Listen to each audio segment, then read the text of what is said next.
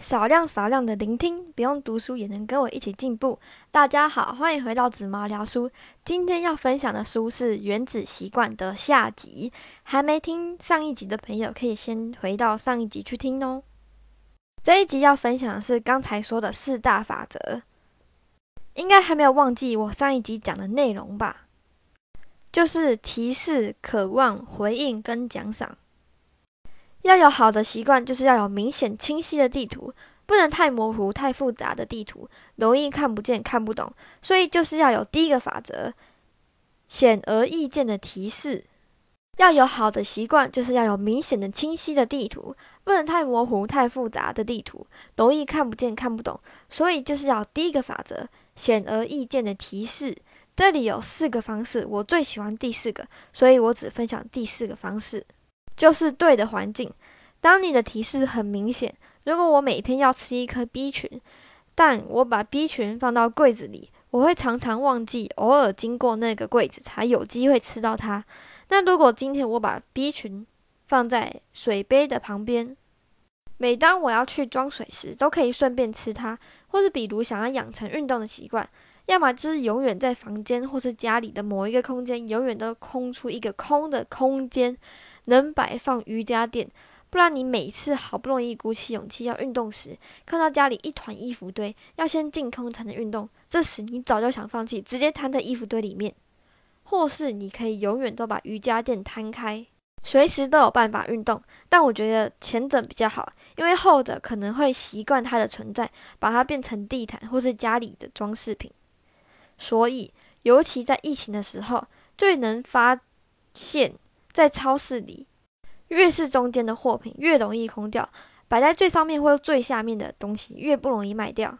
所以超市的货品越贵的都摆在中间，客人去第一眼就看到中间，原本没有要买的东西，最后都跟你一起回家了。所以如果要去购物的话，还是最好列个购物清单，以免钱包薄了一层，手上的东西又多了一袋。还有一个重点就是避免把一个习惯的情景跟另一个习惯的情景混在一起。你会在休息放松的时候，在房间躺着划手机，那就不要在书桌上划手机。这个真的很有难度，但又是影响很大的小习惯。所以我整理维持书桌的整洁是对的，不然很容易坐到椅子上开始东摸摸西摸摸，一个小时就过去了。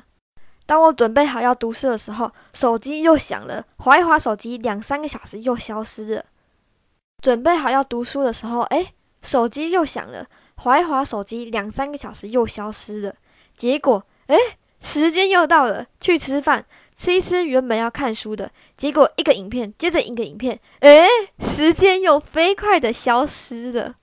大家听了是不是很有感觉呢？然后刚好睡觉时间又到了，所以就去睡觉了。虽然说这个对于学习不是个好习惯。但其实，对于准时吃饭、准时睡觉，先培养预习老人的生活是不错的好习惯，来预防提前习惯老年生活的磨合期，事先排除不习惯的可能性。所以，一个习惯的好与坏，取决于你要往哪一个方向。你现在自认为是坏习惯，那也不一定哦。转一个念，它就变好习惯了。所以说，读书的时候。真的要把手机放到别的地方去，保持桌面的整洁，才会有高效率。让坏习惯的提示不明显，远离坏习惯的提示，这就是我觉得最有用的法则。第二个法则就是让习惯有吸引力。从很久以前的人类，每天打猎，但不一定每天都有食物吃，所以每当有食物吃的时候，一定会吃光。一旦有高热量、高脂肪、高热量，更要吃，因为它能维持生理机能更久。但是人类的中枢神经从古至今从来没有进化，所以对高热量的食物总是充满喜悦、渴望、不满足。从这里就可以知道，为什么我们平常有压力、心情不好时，总是会想吃点炸鸡、蒸奶等等的垃圾食物，来获得兴奋感、愉悦感。但的确是能让你吃完后有愉悦感、兴奋感、满足感，但只是一时的感觉，持久的快乐并不是吃了垃圾食物就能得到、体会到的。所以卖家都很厉害，他们都是针对你的新鲜感、兴奋感来让你对于吃他们家零食的习惯有吸引力。每当他们出新口味，你就有习惯去买来吃，这就是让习惯有吸引力。那这个行为的动机是出于想要大过于需要，而大脑天生的设定也是想要、渴望的面积大过于需要的面积。因此，我们就要利用这个天性来让一个不容易的习惯有吸引力。比如，有一个人把自己的 Netflix 还有飞轮结合，每当他停下脚步时，或是速度变慢时，Netflix 就会停下来。这样是蛮不错的方法了，但首先你要有一个稳定的网路，不然你再怎么骑，影片也不会播的。或是说，也可以边做仰卧起坐，边听 ASMR 紫毛的 Podcast，减少你的痛苦感，增加你的口水量。所以做完可能瘦了不少，因为你的口水流的比汗还要多。或是也可以利用先苦后甘的方法。让自己一定要每一次想喝真奶时，都先先做一堆家事，洗衣服、收衣服、晒衣服、折衣服、拖地、扫地等等。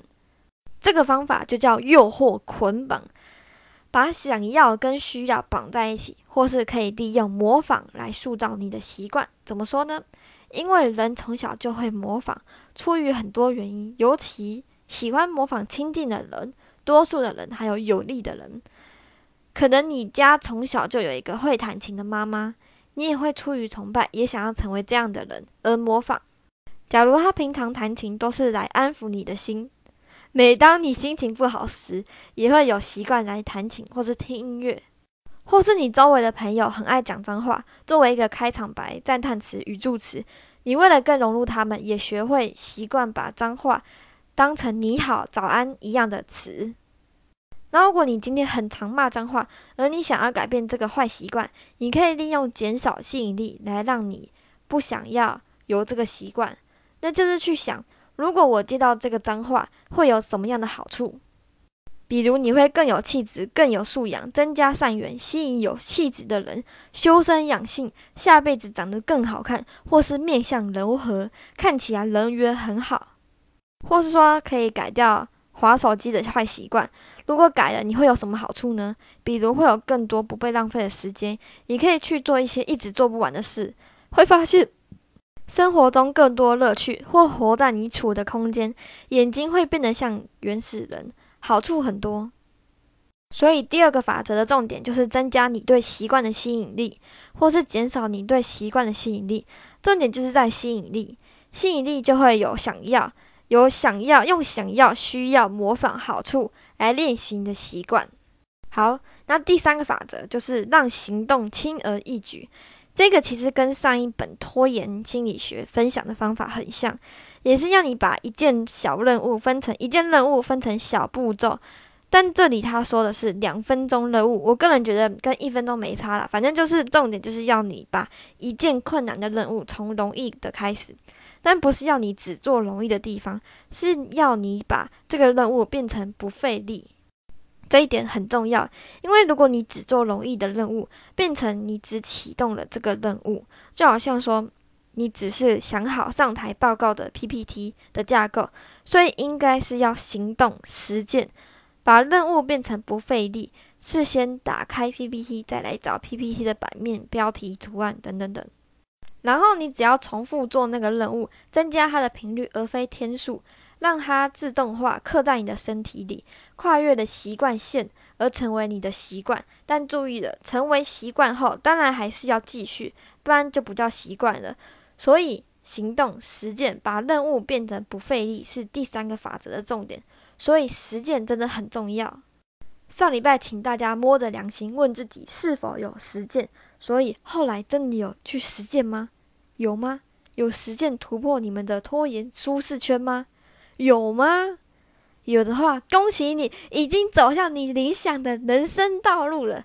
如果没有的话，没关系。听完这集的 podcast，也可以来试试看，从今天分享的好多方法里面找出一个最喜欢的方式来试试看，你一定也可以走向你人生理想的道路上。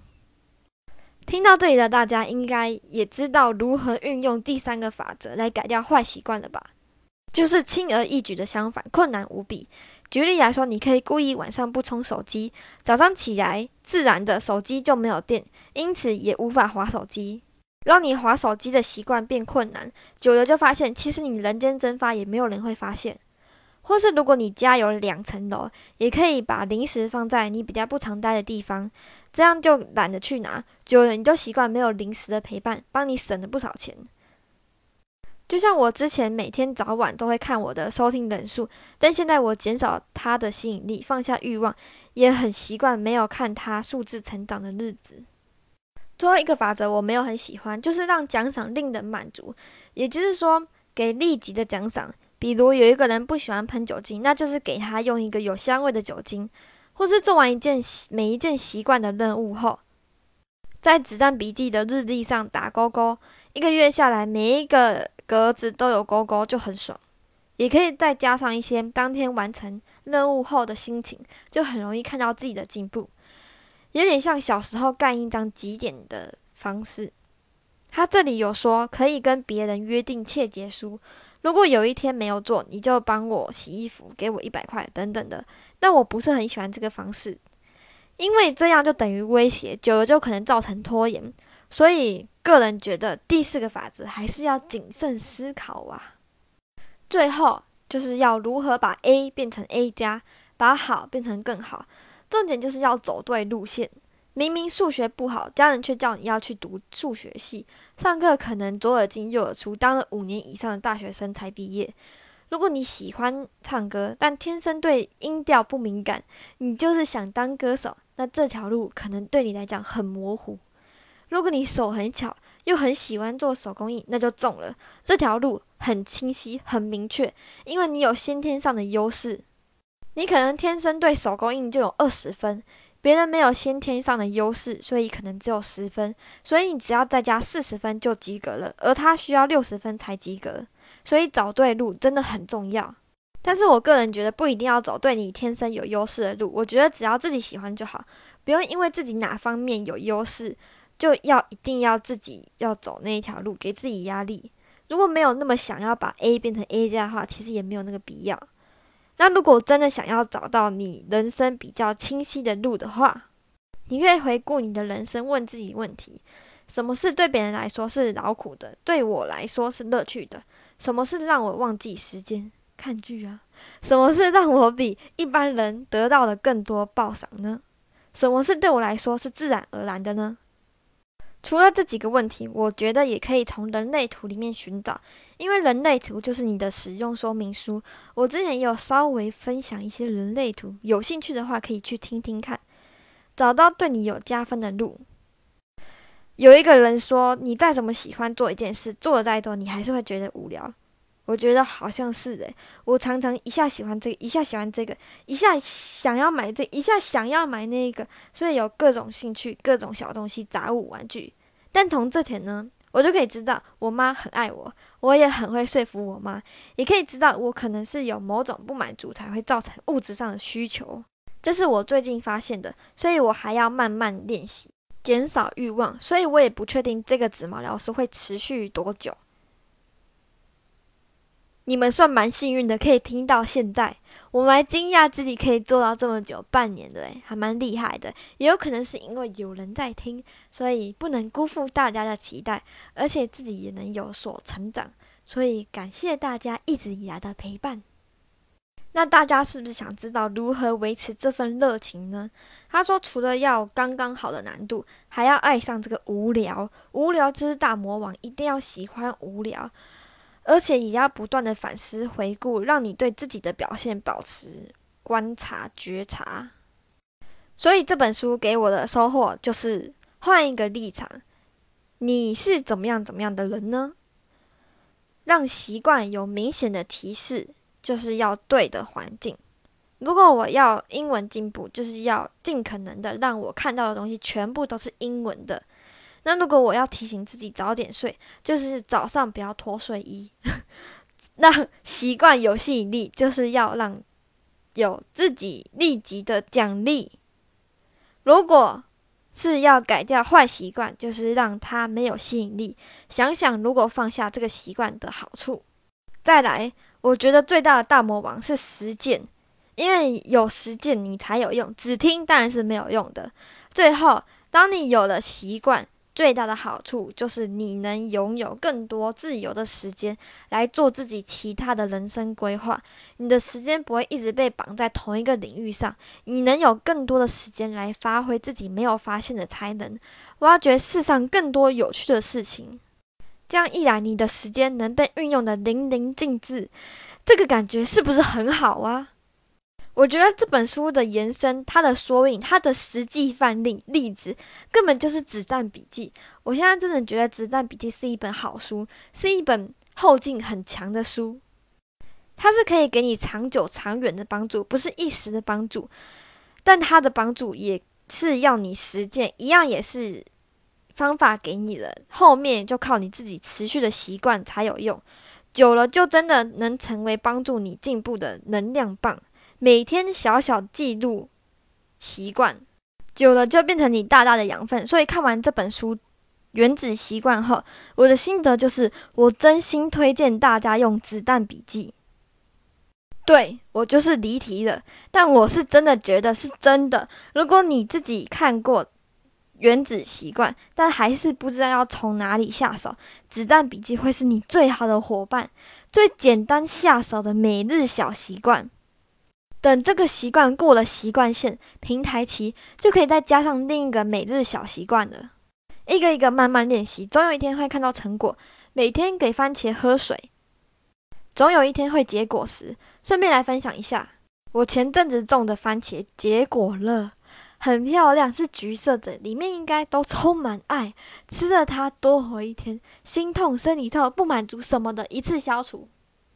相信今天听完的大家，有如看完了这本书。其实它的内容都是很细小、很细微的重点。如果你每一个都有确确实实的照他的例子，自己在家也试试看，一定也可以有进步的。但我觉得，如果真的不知道从哪里下手的话，除了子弹笔记，你们也可以一起来整理自己家里最常待的空间。相信你们整理完之后，你们的生活效率、品质也会更好。几个小时的整理。换来的是生活上的品质，所以加油哦！那今天分享就到这里了。如果喜欢，记得分享。谢谢大家一直以来的陪伴。今天听完也要记得找一个自己最喜欢的方法，实践在自己生活上哦。那下周可能会停更，因为今天一次出两集。如果真的无聊的话，空虚寂寞，觉得冷的话。也可以去听我的副频道 ASMR 紫毛，我自己听的是觉得很爽很舒压了，一个大概一到两分钟就结束了。好，那我们下下周或是下周见，拜拜。